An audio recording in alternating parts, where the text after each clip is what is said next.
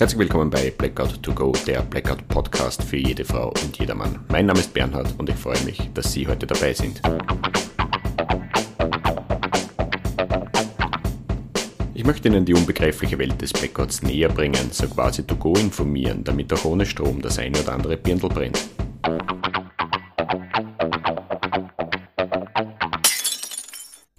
Herzlich willkommen bei Blackout to Go Folge 26 Update. Es ist meine Ehre, dass Sie wieder dabei sind.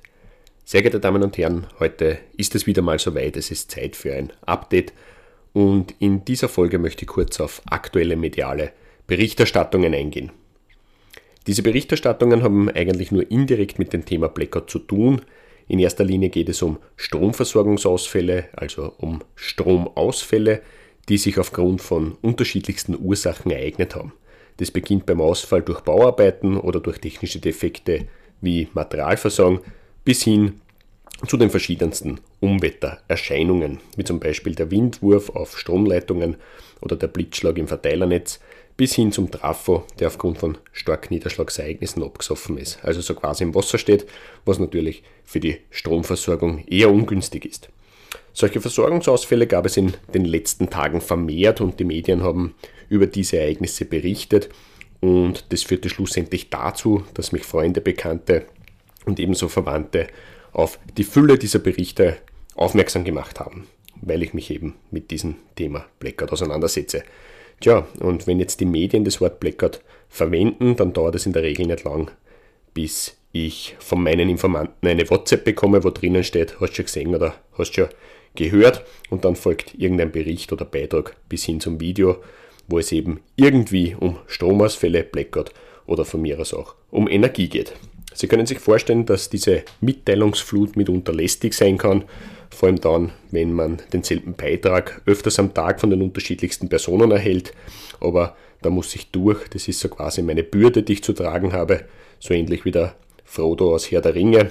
Nur ich habe es mit deutlich weniger Orkse zu tun, dafür muss ich mich mit einer Unmenge an Zauberern herumschlagen. Aber egal. Zurück zu diesen Berichterstattungen. Mir geht es in dieser Folge gar nicht um die Verwendung des Begriffs. Ähm, klar wurde er fälschlicherweise verwendet, aber so bekommen diese Berichte noch einen zusätzlichen Pep und eine dementsprechende Dramatik, das ist mir schon klar.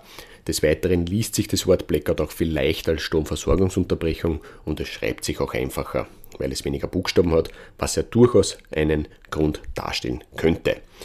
Wie gesagt, mir geht es nicht um die Begrifflichkeiten, mir geht es vielmehr um die beschriebenen Auswirkungen und auch um das Handeln, auch wenn es im viel kleineren Maßstab stattgefunden hat. Aber das ändert ja nichts daran, dass wir gedanklich hinaufskalieren können.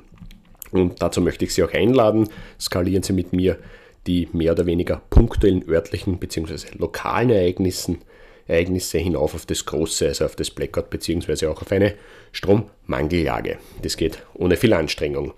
Und für diese Vorstellung eignen sich diese Berichterstattungen hervorragend, wobei eine zusätzliche Recherche bei anderen Quellen sicher nicht schaden kann. Facebook oder Twitter zum Beispiel. Mit Hilfe dieser Quellen kommt man dann auch an Beiträge von direkt Betroffenen bzw. von vor Ort befindlichen Damen und Herren, was wiederum weitaus informativer bzw. auch zu dramatischeren Eindrücken führt. Also die mediale Berichterstattung ist nicht immer das Gelbe vom Ei. So fair muss man sein. Ja, und weil ich auch sehr fair bin, möchte ich Ihnen ganz kurz noch was mitgeben.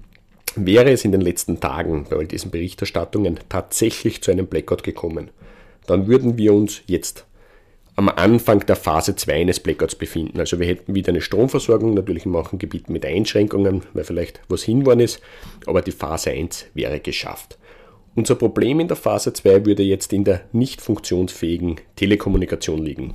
Schwerwiegende Hardwareausfälle genauso wie Störungen würden den Wiederaufbau der IT-Infrastruktur beeinträchtigen und deshalb wären wir noch immer zum Stillstand gezwungen. De facto wäre unsere ganze Telefonie- und Datenübertragung beeinträchtigt, was dazu führt, dass auch all unsere Versorgungsprozesse, ganz egal welche Waren und Dienstleistungen wir betrachten, von dem betroffen wären. Immerhin sind ja auch alle Produktionsvorgänge sowie die dafür notwendige Logistik an diesen Datenaustausch gekoppelt. Also das gesamte europäische Lieferkettensystem ist davon betroffen und dabei geht es in erster Linie um lebensnotwendige Versorgungsgüter. Wir reden hier von Lebensmitteln und Medikamente und nicht von Schnittblumen aus Holland oder was weiß ich, von den Marmorfliesen aus Italien. Das würde in dieser Situation keinen mehr interessieren. Wir hätten dann ganz andere Sorgen. In den Supermärkten kommt nichts mehr nach und wenn dann nur eingeschränkt und vor allem macht sich Tag für Tag oder vielleicht sogar Stunde für Stunde die Treibstoffproblematik bemerkbar. Das ist nämlich unsere Achillesferse im Hinblick auf die Lieferketten und mit dem, was alles dazugehört. Tja, und aus dem Grund kann ich nur locker und flockig sagen, wir hatten in den letzten Tagen sicher kein Blackout. Zumindest nicht aus einer stromversorgungstechnischer Sicht. Glauben Sie mir wir hätten es bemerkt. Aber über die Phase 2 werden wir noch reden, aber in einer anderen Folge. Zurück zu den Berichterstattungen. Ich möchte mit Ihnen in Wien beginnen und zwar im 7. Wiener Gemeindebezirk, besser bekannt als Wien Neubau. Dort kam es am Dienstag, den 11. Juli, kurz nach 22 Uhr zu einem Stromausfall. Grund dafür war ein sogenannter schleichender Schaden, also ein Schaden, der sich erst zeitversetzt bemerkbar machte. Ein Bagger hatte bei Bauarbeiten ein Kabel der Mittelspannungsebene beschädigt und diese Beschädigung wurde bei den Bauarbeiten leider nicht wahrgenommen. Dafür Tage später und das von mehreren Haushalten gleichzeitig. Die Schlagzeile lautete Blackout Netzdefekt ließ Licht in Wien Neubau ausgehen. Rund 850 Haushalte und Dutzende Restaurants waren betroffen. Ganze Straßenzüge waren finster, elektrische Geräte funktionierten nicht mehr, Aufzüge blieben stecken und Mieter machten mit Kerzen und Handys Licht in deren Wohnungen. Ja, wie soll ich sagen, ein Blackout mit biblischem Ausmaß. Aber nur für zwei Stunden, dann waren die europäischen Lieferketten wieder auf Schiene. Gott sei Dank. Also Blackout hin, Blackout her, für uns zählt der Inhalt des Berichts und nicht die Schlagzeile und dieser Inhalt ist durchaus alarmierend und meiner Meinung nach auch lehrreich. Ähm, um was geht's? Der Ausfall ereignete sich wochentags und in den späten Abendstunden. Das betroffene Gebiet war nicht wirklich groß, aber trotzdem steckten Personen in Aufzügen fest. Was wiederum bestätigt, dass Aufzüge in Verbindung mit einem Stromausfall wirklich ein Thema sind. Und ich habe es schon mal erwähnt, in Österreich gibt es über 100.000 Aufzugsanlagen. Und 40.000 davon befinden sich in Wien. Also im Fall der Fälle, good luck. Ja, des Weiteren stößt mir die Kerzenverwendung sauer auf. Licht ist natürlich essentiell, aber Kerzen sehe ich nicht wirklich als das geeignete Mittel. Einerseits haben wir es mit einer Brandgefahr zu tun, vor allem dann, wenn in mehreren Räumen Kerzen aufgestellt werden und diese nicht beaufsichtigt werden. Und wenn ihr daran denkt, dass viele Menschen gleichzeitig mit Kerzen um und um hantieren, dann habe ich in gewisser Art und Weise ein wenig Sorge. Im Blackout-Fall gibt es keine Telekommunikation und somit auch keine rasche Hilfeleistung und dann kann es schon sein, dass ein Wohnungsbrand, ja, wie soll man sagen, auf das ganze Wohngebäude übergreift oder im schlechten Fall dann vielleicht auf die ganze Siedlung. Also das Gefahrenpotenzial von einer unbeobachteten Kerze in Verbindung mit einem botscherten oder depperten Besitzer kann durchaus zu großen Schäden führen. Fazit, ohne Strom werden die Damen und Herren ganz sicher zu Kerzen greifen, weil das merkt man jetzt schon, obwohl es noch kein Blackout ist. Und je mehr das tun, umso größer wird die Gefahr. Das führt uns jetzt zu den vergangenen Unweltern, äh, welche in weiten Teilen Österreichs gewütet haben. Und dazu schauen wir nach Oberösterreich. Es gab abgedeckte Häuser, Blitzeinschläge inklusive Brandausbrüche, dazu umgestürzte Bäume und abgerissene Äste, welche unter anderem Verkehrsverbindungen blockierten. Unser Macher Ast bzw. Baum hat auch die Strominfrastruktur beschädigt, was schlussendlich zu örtlichen und lokalen Stromausfällen geführt hat. Und einer davon war ein bisschen größer, der hat nämlich die Stadt Wels inklusive den Bezirk Welsland betroffen, aber die Ursache war ein Blitzschlag im überregionalen Stromnetz, also außerhalb des Ortsnetzes und daher gab es Auswirkungen auf die nachfolgenden Netzebenen, wo eben die ganze Stadt Wels betroffen war. Und das nicht nur im privaten Bereich, sondern auch im öffentlichen. Das bedeutet, auch die Straßenbeleuchtungen waren aus, genauso wie die Verkehrsleiteinrichtungen. Ganz spannend waren wieder diese Aufzugsanlagen, die sind stehen geblieben. Und ich habe mich dazu auf der Facebook-Seite der Feuerwehr Wels informiert und die haben eigentlich nur 20 Aufzugsanlagen kontrolliert, aber dennoch drei Personen daraus befreit. Warum es nur 20 Anlagen waren, weiß ich nicht, aber es zeigt wieder, dass Liftanlagen in Verbindung mit Stromausfällen ein Thema sind. Ja, des Weiteren ist in einer Gemeinde nahe Wels die Wasserversorgung kurzfristig ausgefallen. Ein technischer Defekt hat sich äh, durch den Stromausfall eingestellt und dabei hat sich ein Relais verabschiedet. Das Relais war betriebsnotwendig und das ist auch der springende Punkt. Das beste Notstromaggregat hilft nichts, wenn ein wichtiges Bauteil oder Betriebsmittel ausfällt. Und aus meiner Sicht muss man sowas berücksichtigen. In dem Fall war es auch so, der Defekt wurde erkannt und behoben und die Wasserversorgung wurde wieder zum Laufen gebracht. Also aus meiner Sicht wieder eine sehr lehrreiche Erfahrung. Und das führt uns noch zur letzten Betrachtung. Dabei geht es wieder um Stromausfälle in Verbindung mit Unwettern und dazu blicken wir nach Tirol. Auch hier hat Mama Natur das Extremwetterrepertoire ausgepackt. Es war wieder alles dabei, was man sich eigentlich nicht wünscht. Hagel, Starkniederschlag, Blitzschlag inklusive heftige Windgeschwindigkeiten und halten Sie sich fest. In Innsbruck war sogar eine Böe mit 161 km/h dabei. So quasi on top. Und im Nachhinein ist es sicher keine Überraschung, dass es eben zu mehreren Stromausfällen gekommen ist. Neben all den anderen Erscheinungen wie abgedeckte Dächer, umgestürzte Bäume, stehengebliebene Züge und etliche Bergnotfälle. Ja, meine Damen und Herren, sowas gibt es auch. Nur in dieser Anzahl sehr, sehr selten. Die Schlagzeile lautete Blackout bei Gondeln, Wanderer sind auf Berg gefangen. Laut den Medien gab es im Gebiet um die Zillertal Arena einen Stromausfall und dadurch waren rund 1600 Bergbesucher und Besucherinnen inklusive Kinder am Berg gefangen. Die Berghütten waren ebenfalls stromlos, also die waren ebenfalls betroffen, aber trotzdem ging es den Damen und Herren in den Berghütten wesentlich besser als den 400 Personen, die in den Gondelbahnen festgesessen sind. Die hat es beim Sturm nämlich ordentlich durchbeidelt. Auf jeden Fall hatten die Einsatzkräfte und das Betriebspersonal genug zu tun, denn die 1600 Wanderer wurden mit Bussen und Feuerwehrfahrzeugen vom Berg gebracht und die Gondelpassagiere wurden per Notbetrieb in das Tal zurückgefahren. Das ist aber ein Vorgang, der nicht in wenigen Minuten passiert, das muss man auch sagen. Und wenn man sich diese Gondelvideos anschaut, naja, für mich war es nichts, sage ich jetzt einmal so. Was nehmen wir daraus mit? In Regionen, wo es Gondelbahnen und Skilifte gibt, kann ein Blackout sehr rasch eskalieren. Das liegt einerseits an der großen Anzahl von betroffenen Personen, die vom Berg gebracht werden müssen. Andererseits verläuft so eine Aktion mit hohem Personal- und Materialaufwand. Und durch die Distanzen vom Berg bis ins Tal wird das Ganze noch zusätzlich zeitintensiv. Im Sommer mag das noch recht locker von der Bühne gehen, aber im Winter schaut das schon ganz anders aus. Dazu ein Literaturtipp von mir, eine Fallstudie Blackout und seine Folgen vom Oberst Gottfried Pausch. In dieser Fallstudie geht es unter anderem um einen großräumigen Strom- und Infrastrukturausfall im Pinzgau äh, in der dunklen und kalten Jahreszeit wohlgemerkt, also im Winter.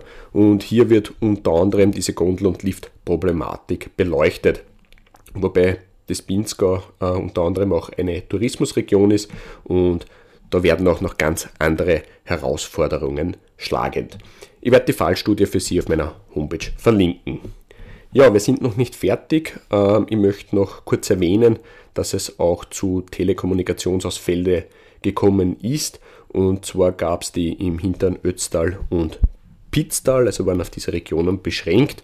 Und da war das Absetzen von Notrufen nicht mehr möglich. Was war dann die Alternative? Richtig, die Besetzung der Feuerwehrhäuser zur Entgegennahme von Hilfeersuchen und Anbringen aus der Bevölkerung. Darüber hätten wir schon mal gesprochen und das ist der Beweis dafür, dass sowas funktioniert. Da braucht man nichts Neues erfinden. Die Berichte darüber können Sie auf der Facebook-Seite der Feuerwehr Sölden und der Feuerwehr Wenz nachlesen. Schauen Sie rein, es lohnt sich. Zum Abschluss noch einen Blick auf die Bahn. Die war in manchen Strecken, Streckenabschnitten ohne Strom und der Grund dafür waren Oberleitungsschäden. Diese Oberleitungsschäden wurden vom Windwurf aufgelöst, das heißt große Äste und Bäume stürzten in die Fahrleitung und weil die Wiederherstellung zeitintensiv war, mussten die Passagiere aus den Zügen evakuiert werden. In einem dieser Züge war unser Bundespräsident, der war am Weg nach Bregenz und wurde durch diese Unwetter ausgebremst. Also Unwetter machen auch vor Staatsoberhäuptern nicht Halt. Jedenfalls sind solche Zugevakuierungen sehr zeitintensiv und genauso koordinierungsaufwendig, selbst bei funktionierenden Umfeldbedienungen. Das bedeutet, auch wenn in der Umgebung die Strominfrastruktur und die Telekommunikation funktioniert, dauert es Stunden, bis die Passagiere verbracht und versorgt sind. Das hat einerseits damit zu tun, dass für die Evakuierung entsprechendes Personal inklusive Equipment benötigt wird. Wir reden da vom Bahnbediensteten, wir reden von der Feuerwehr und natürlich von Transportmöglichkeiten wie Busse und andere Fahrzeuge. Des Weiteren braucht es auch noch die Freigabe für das Betreten des Gleisbereichs. Das ist zwar eine bahnseitige Geschichte, aber solange diese Freigabe nicht da ist, wird der Gleisbereich seitens der Einsatzkräfte nicht betreten. Da fährt so quasi die Eisenbahn drüber. Und anschließend müssen dann auch noch alle Passagiere verbracht und möglicherweise auch noch versorgt werden, im besten Fall bis zur Etablierung eines Schienenersatzverkehrs den es im Blackout-Fall nicht geben wird, weil es nicht möglich sein wird, dass Busse für die Weiterfahrt organisiert werden. Es funktioniert keine Telekommunikation, viele Züge sind gleichzeitig betroffen, genauso wie die Behörden und die Blaulichtorganisationen. Tja, und während diese Evakuierung nur ein paar Stunden dauerte, wird man sich bei einem Blackout auf einen viel, viel längeren Zeitraum einrichten müssen. Und genau das sind die lehrreichen Erkenntnisse, Erkenntnisse aus diesen Berichterstattungen. Einerseits wird uns vor Augen geführt, was alles passieren kann, wenn der Strom ausfällt, und andererseits sehen wir den zeitlichen Versatz, der schon bei kleinen lokalen Ereignissen in Verbindung mit mehreren gleichzeitigen Herausforderungen eintritt. Wir können die Folge eigentlich damit beenden, indem wir sagen, dass diese vielen kleinen Ereignisse nur ein seichter Vorgeschmack dessen sind, was uns in der Phase 1 eines Blackouts großflächig blühen wird. Aber wenn wir es wissen, dann können wir uns dementsprechend auch vorbereiten. Und eines bin ich mir sicher, die nächsten Unwetter mit Stromausfällen und anderen Begleiterscheinungen stehen vor der Tür und bis zu einem gewissen Grad kann man sich auch darauf vorbereiten. An dieser Stelle noch ein herzliches Dankeschön an die Firma Content Link, dem digitalen Content-Vermarkt in der Dachregion, für die Unterstützung bei dieser Folge. Noch der Ausblick auf die Folge 27 mit dem Titel Phase 2 eines Blackouts. Ich habe heute die Phase 2 schon ganz leicht angeschnitten und in diese will ich mit Ihnen eintauchen. Es handelt sich um jene Phase, in der es noch keine Telekommunikation gibt und dieser Umstand wird völlig unterschätzt, zumal hier die Annahme besteht, dass es nur um das Telefonieren geht. Das ist Bockmist. Der ganze Datenaustausch hängt damit zusammen und in unserer digitalen Welt geht nichts ohne Daten und den Umstand werde ich Ihnen in einer oder in zwei Folgen aufbereiten. Tja, meine Damen und Herren, das war's. Bitte lesen Sie unbedingt die medialen Berichterstattungen, wo irgendwas mit Blackout drinnen steht. Immerhin gibt's in jeder Geschichte ein Körnchen Wahrheit und manche dieser Geschichten sind auch sehr unterhaltsam, was wahrscheinlich einem Blackout seitens der Redaktion geschuldet ist. In diesem Sinne, herzlichen Dank für Ihre Aufmerksamkeit. Bleiben Sie dran, damit auch ohne Strom ein Bindel brennt.